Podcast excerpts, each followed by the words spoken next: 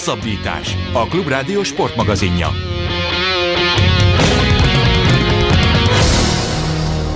Köszönjük a kedves hallgatókat, ez a hosszabbítás a Klubrádió sportmagazinja. Egy héttel ezelőtt arról beszéltünk Köves Gábor Davis Kupa kapitánya, hogy mi kell ahhoz, hogy sporttörténelmet írjon a Fucsovics Márton Valázs Attila fémjelezte Magyar Tenisz Davis Kupa csapat, e, és mi kell ahhoz, hogy ott legyen a madridi szuperdöntőbe. Most ked van, és a hétvégén sikerült a, a, a bravúr, ott vannak a fiúk, a madridi döntőben Köves Gábor pedig itt van közöttünk, és elfogadta megint csak a meghívásunkat, amit ezúttal is nagyon szépen köszönünk.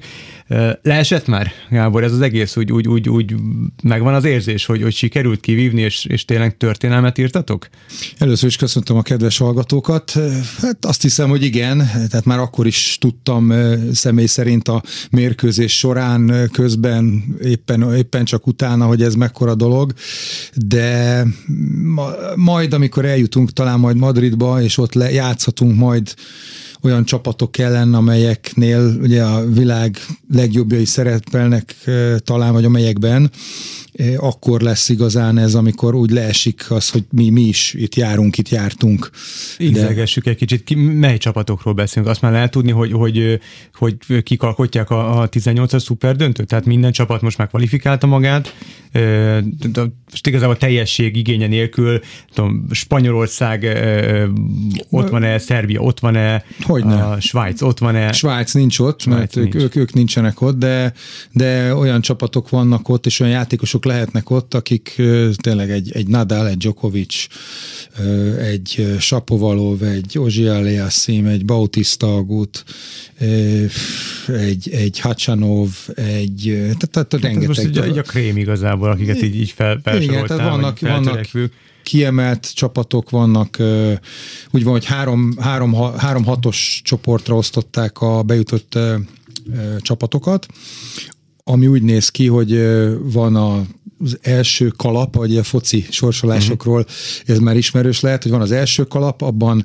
ugye ott vannak a, a tavalyi döntősök, és még plusz négy, a Davis Cup ranglista alapján állították ezt össze. Mi természetesen a harmadik kalapba kerültünk, de a harmadik kalapban vannak a csehek, az ekvadoriak, és még, még három csapat. A lényeg az az, hogy a horvátok is az egyes kalapban vannak, a franciák, és ha jól tudom, még a spanyolok, kanadaiak, és még, egy, még az amerikaiak is talán, tehát ezek közül lesz az első kalapból kiúzva egy, és akkor majd minket a harmadik uh-huh. kalapból, ugye a második kalappal együtt hármas csoportokba sorsolnak ki, és a, akkor lesz majd e, ismert, ez csütörtökön lesz majd a sorsolás délután, ha jól tudom, magyar idő szerint háromkor vagy négykor, és akkor fogjuk megtudni, hogy kikkel játszunk majd együtt, Hát óriási dolog, hogy itt, itt egyáltalán egy olyan kis ország neve is ott van, mint Magyarország, és, és hát nagyon örülök neki és milyen ellenféllel szeretné játszani, és nem feltétlenül arra gondolok mondjuk, hogy Djokovic ék ellen mondjuk, hanem hogy milyen összetételű csapattal, ahol van mondjuk két erős egyéni ember, vagy ahol van egy egy erős egyéni ember, és mondjuk egy jobb páros játékos, tehát hogy melyik lenne az, ami legjobban feküdne a magyar csapatnak. Mint az ellenfélek, igen, igen, igen, ellenfeleket tekintve? Hát lehetőleg olyannal, akik nem állnak ki a legerősebb játékosaikkal, hogy legyen igazából reális esélyünk.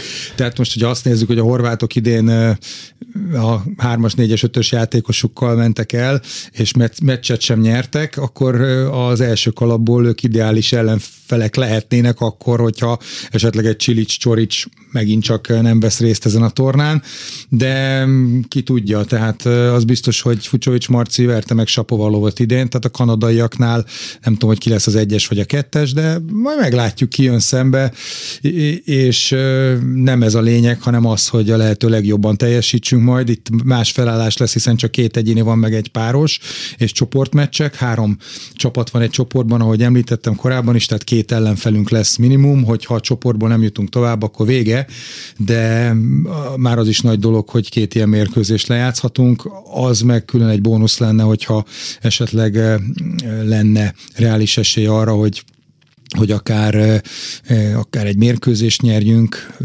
vagy egy párharcot megnyerjünk, de mondom, ez, ez, ez a bónusz és habatortán arról már múlt héten is beszéltünk, hogy ugye átalakították tavaly a Davis kupát, tehát itt most ez egy olyan, olyan lebonyolítás lesz, amiben egy párharcon belül három mérkőzés van, két egyéni és egy páros.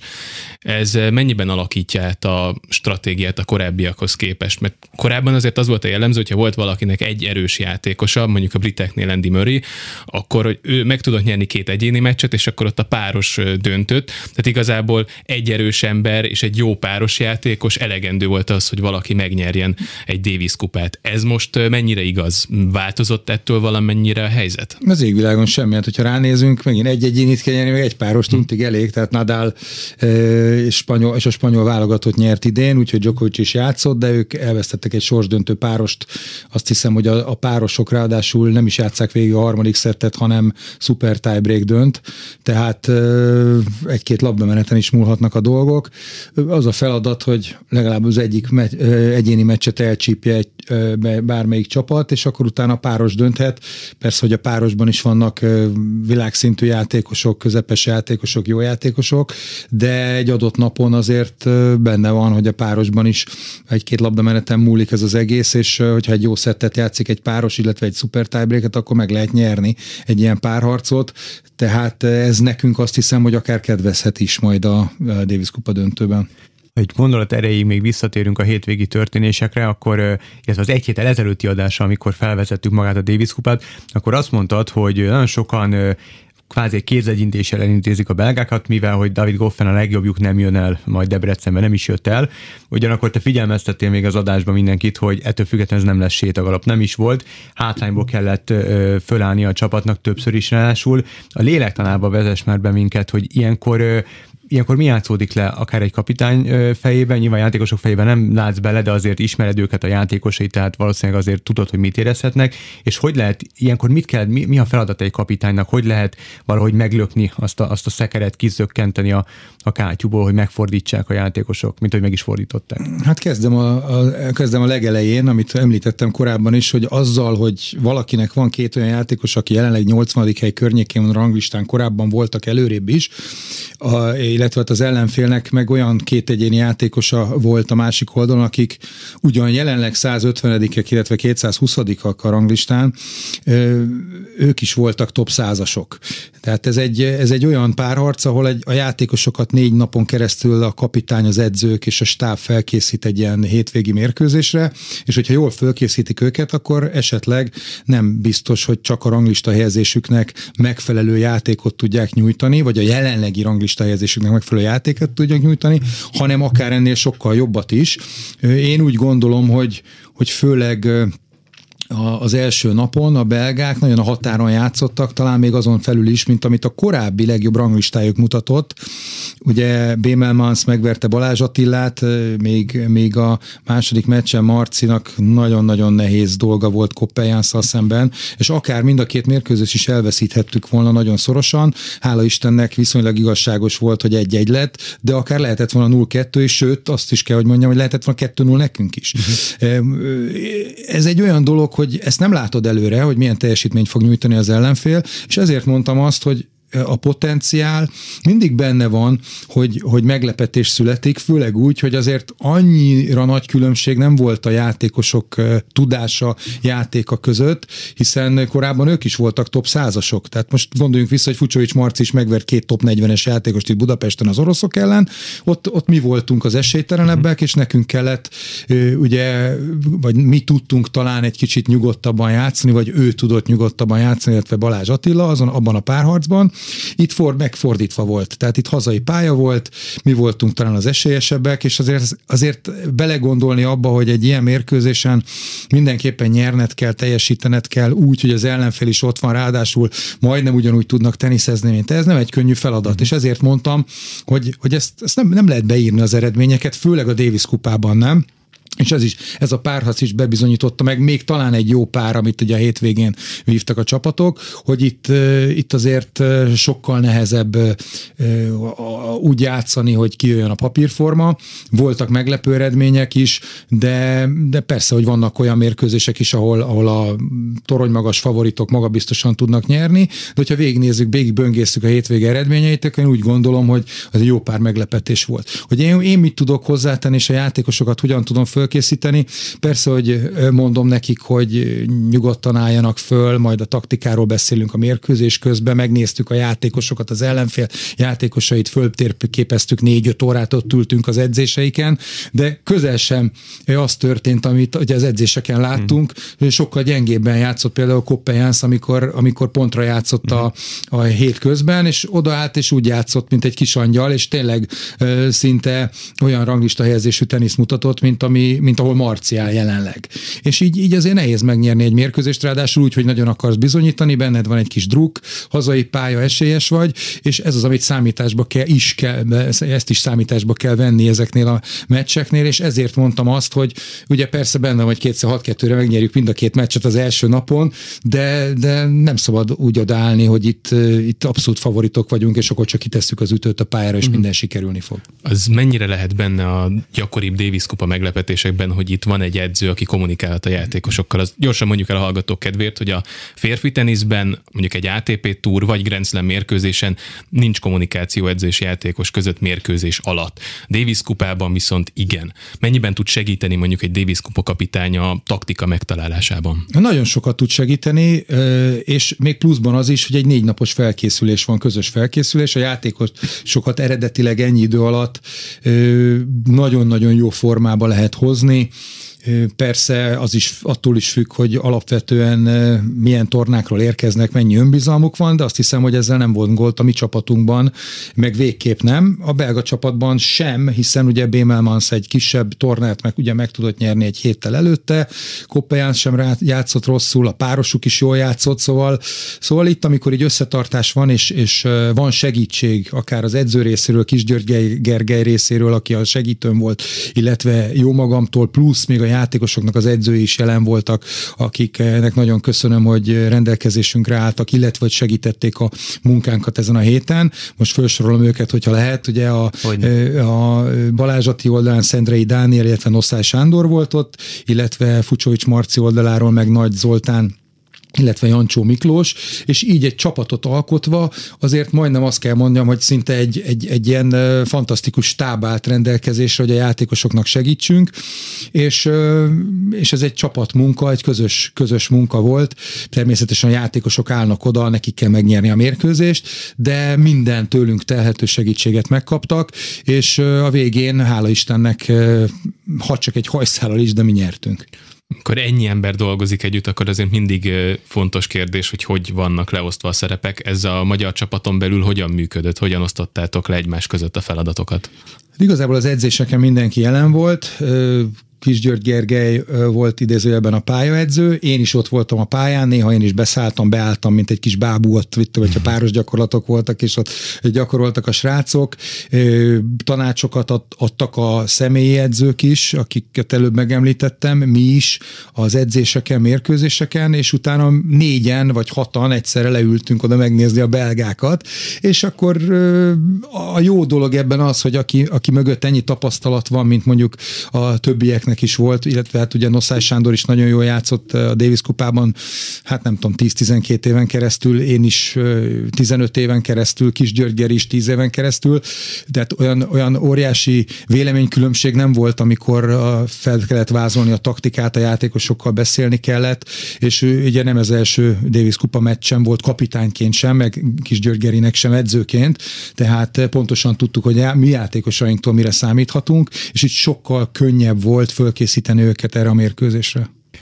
Azt, ha azt nézzük, akkor most nyilván ez, ez, ez enyhe túlzás, de nagyon nagyon kényelmes helyzetben lehet egy Davis Kupa, Davis Kupa kapitány, amikor olyan formában és olyan vannak a játékosai, és olyan szintű játékosai vannak, mint mondjuk Balázs Attila és Fucsovics Márton, de azt azért nem lehet nem észrevenni, hogy hosszú ideig nem voltak ilyen eredmények a Davis kupában, és jöttél te kapitányként, és, és egyre inkább jöttek a sikerek. Tehát az előző szezonban is, most is szuper döntőt játszunk, sporttörténelmet írtatok, akármennyire is ezek ilyen nagy szavaknak tűnnek, a tény attól még tény marad ezt te hogy dolgozott fel, hogy, hogy kvázi, most ezzel viccelhetünk, de tényleg sikerkapitány vagy.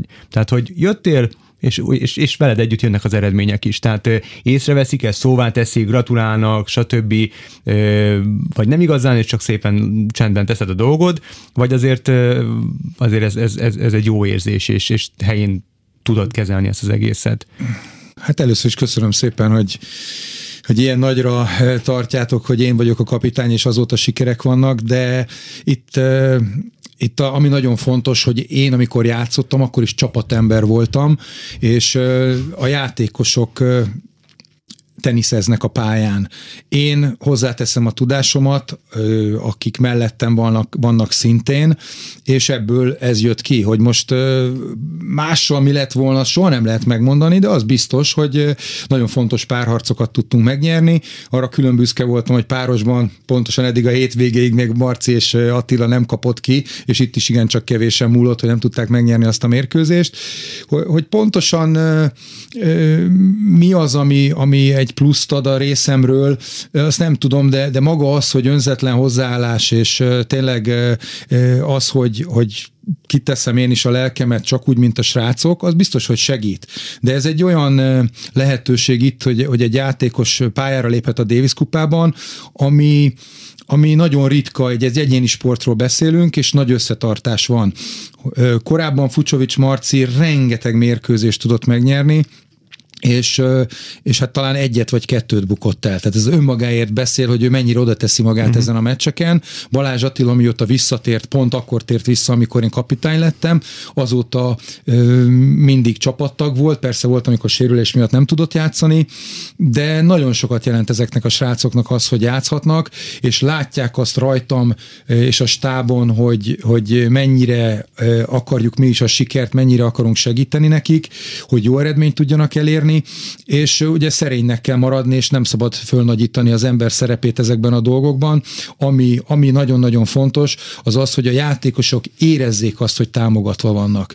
És hogyha át tudja mindemellett adni az ember a szakmai tudását a felkészítésnél, és a szürke hétköznapokon is kommunikál a játékosokkal, és amikor nem mennek a dolgok, akkor is egy jó szót szól, vagy, vagy üzenetet küld, az szerintem sokat sokat jelent nekik, mert, mert tudják, hogy, a, hogy a, a kapitány vagy az edző, aki mellettük van, a szívén vis, viseli a sorsukat, és például most egy Valkusz Máté nem, nem volt benne a csapatban, hiszen kiújult a mononukleózisa, ő is ugyanolyan csapattag lett volna, mint a, a többiek, akik a mérkőzésen részt vettek, és kommunikáltam vele, próbáltam elintézni, hogy lejöjjön, de az orvosok hmm. nem nagyon javasolták, hogy ott legyen, és ugyanúgy a mérkőzés után is írtam neki, hogy fel a fejjel, majd te is oda eljutsz, stb. stb. Tehát ezek a dolgok, a, a kis dolgok is rengeteget számítanak, és azt hiszem, hogy ebben én a maximumot nyújtom, és talán ez is különbség lehet. Még egy pillanatra visszakanyarodnék a mérkőzésekre és a taktikára. Volt ugye talán kétszer is, vagy háromszor is meghúzta Fucsovics Marci, hogy alulról ütötte meg a szervát, ami így egy elég megosztó kérdés a teniszben. Vannak olyan szakértők, akik azt mondják, hogy ez egy szükséges taktikai elem, amivel meg lehet lepni például salakon az ellenfelet. Mások azt mondják, hogy ez egy tiszteletlen húzás, amit írtani kéne. Azt persze szögezzük le, hogy szabályos, tehát lehet így szerválni.